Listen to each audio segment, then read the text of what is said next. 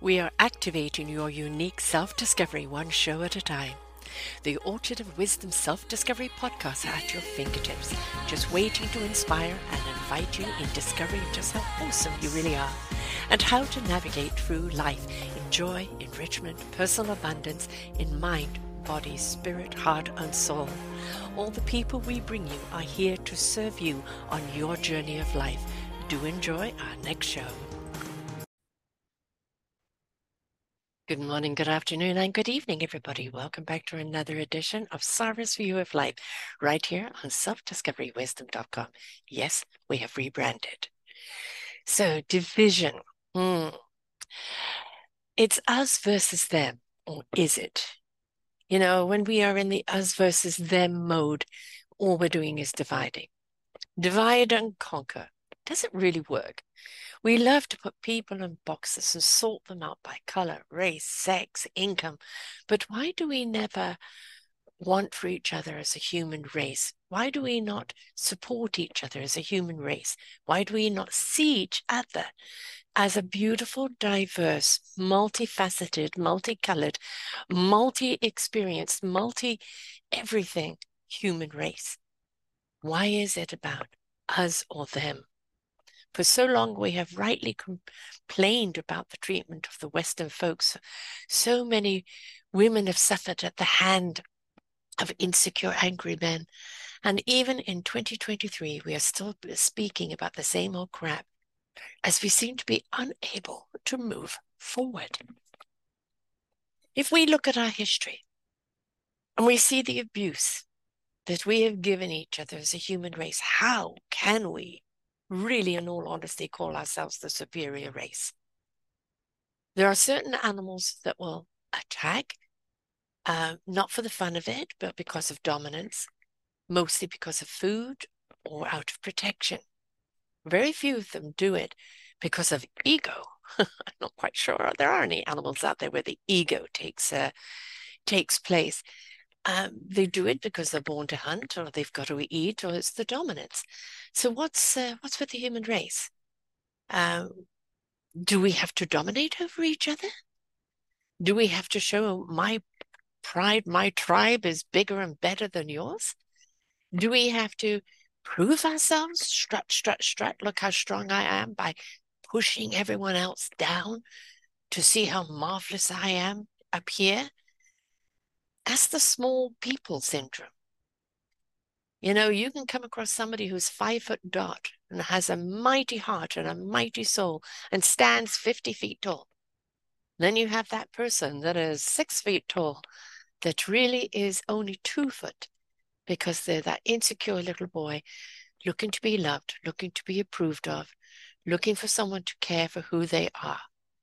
And in that, they've become the bully because they were not loved, they were not treated right and they became that bully.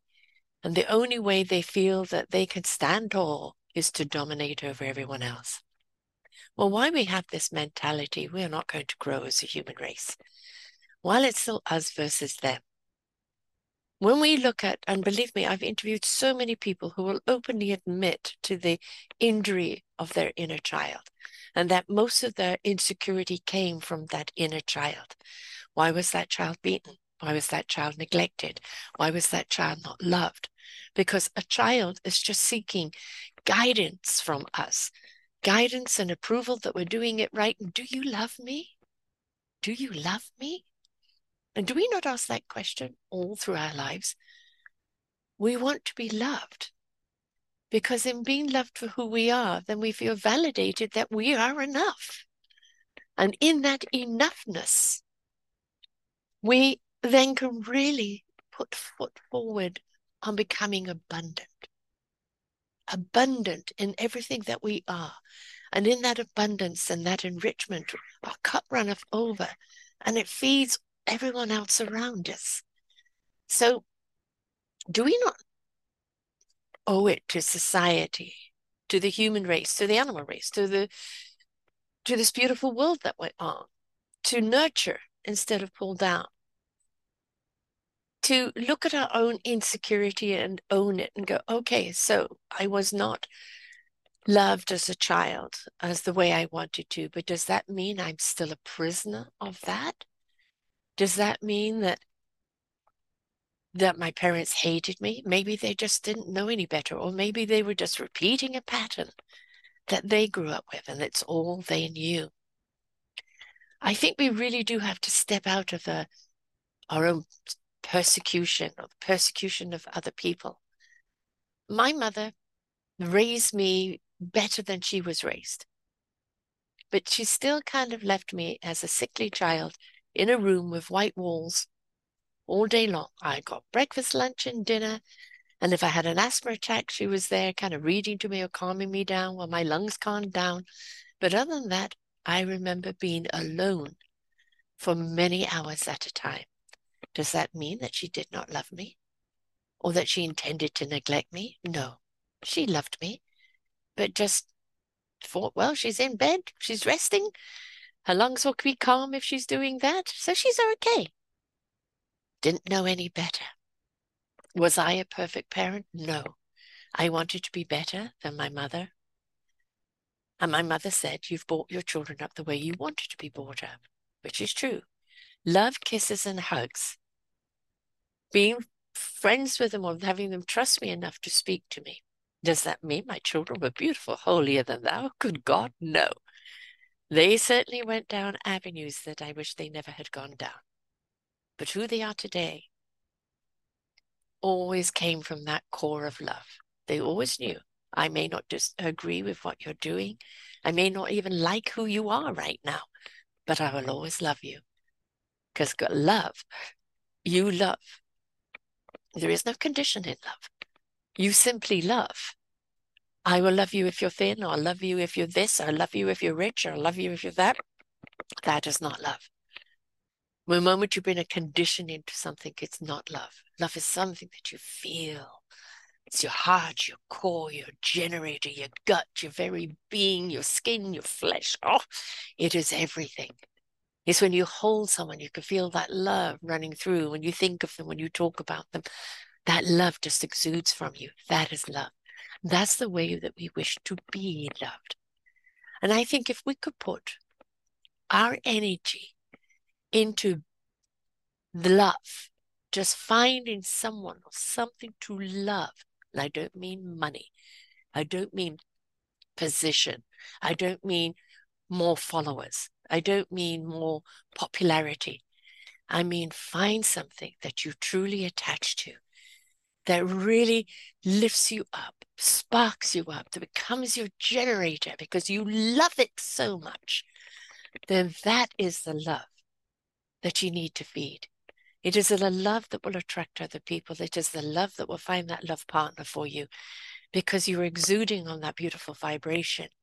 And you'll also find it brings solutions with it, answers with it. Because when you step into that vibration of love, you look at all the things that you thought were against you and you realize they're just somebody's old pattern. There's somebody else's pain being inflicted upon you. It's somebody else's, somebody else's, not yours. You can define how you love, who you love, why you love, what you love, whom you love.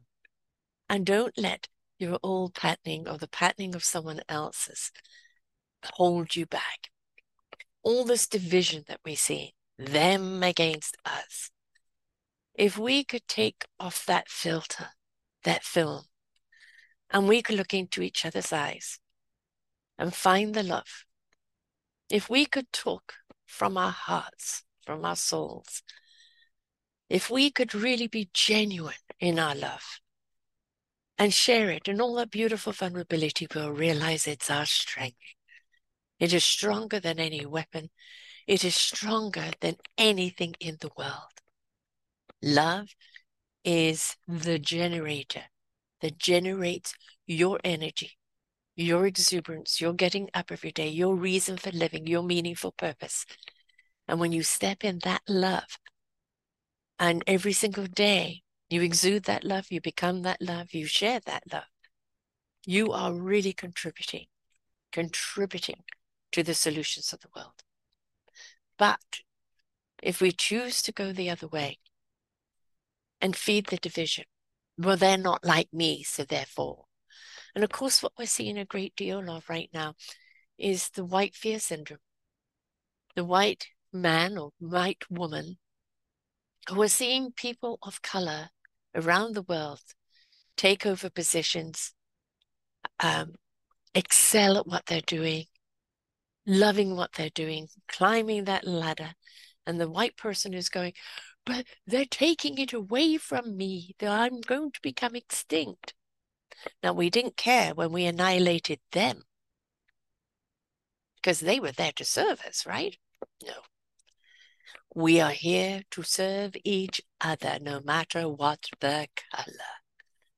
And all this fear right now of drag queens, or they're coming to get my job, or they're going to contaminate me, or they're going to take over, or the white person's going to become extinct. All Balderdash, codswallop, full of crap, full of it. We all are part of this box of chocolates in life. We are all a part of everything that is here.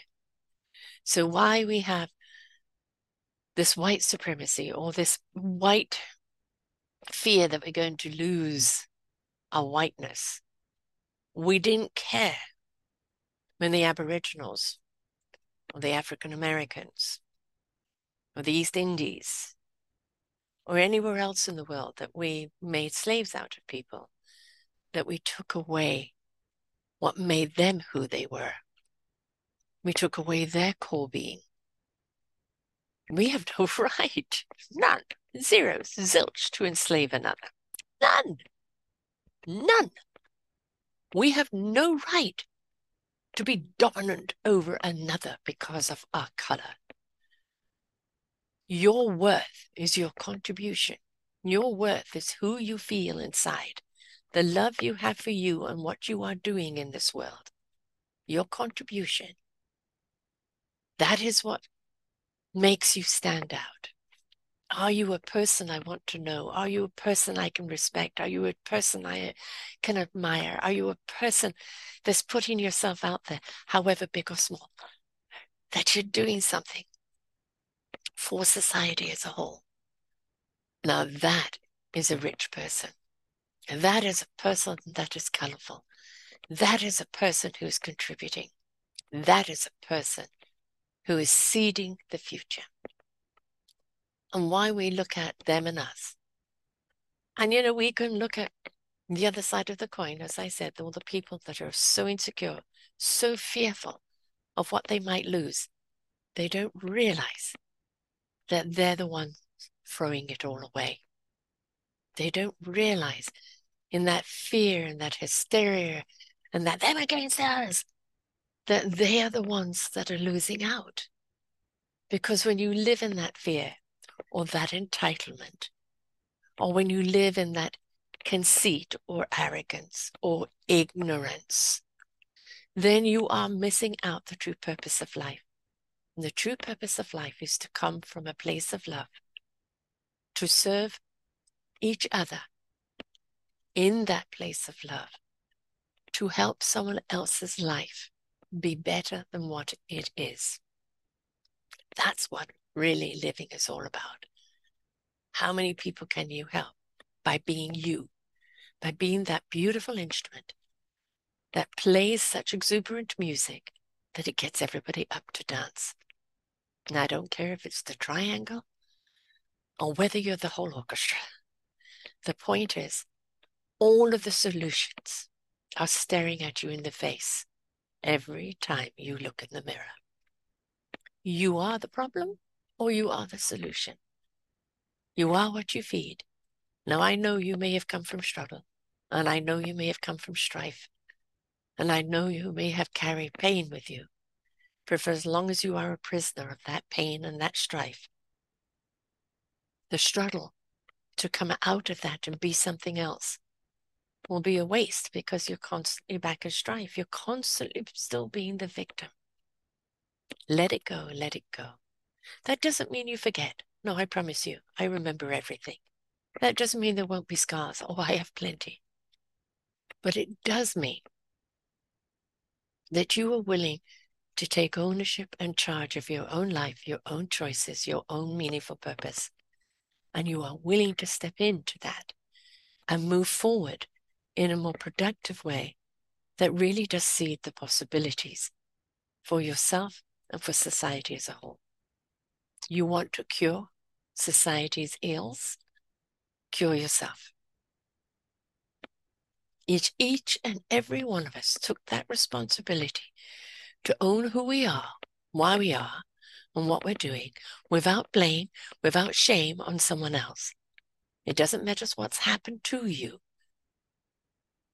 Who you become because of it is up to you. Do you understand that? Everybody's had something happen to them, but who they've become because of it was up to them. So please, why we look at them and us and feel ourselves more superior because understand we don't have superiority over each other. We have more experience than others. We've gained more wisdom because of that experience. We may be more interactive than other people, so that experience speaks a little louder. That doesn't mean you're more superior. It just means that you've got more under your belt, which means you have more to share and more for people to listen to. So, I don't care what color you are black, white, pink, yellow, polka dot, doesn't matter. The whole point is what is the color of your heart? What is the signature of your soul? Where is your love? And are you sharing it? Until next time, folks, I wish all of you a beautiful spark of love from within to share it out far and wide and to see that love grow. Because the more you love, the more it generates, and the more you share it, the more it grows. Until next time, bye for now. We hope that you enjoyed the show. Find all of our shows on selfdiscoverymedia.com under podcasts or self-discovery slash shows. And for all our current shows, go to What's New. We are supported by you, the audience. You'll see a nice big shiny blue button for one-time donations or follow us on Patreon and you will be able to support us there. We enjoy bringing you such wisdom and the next show will be up just a moment.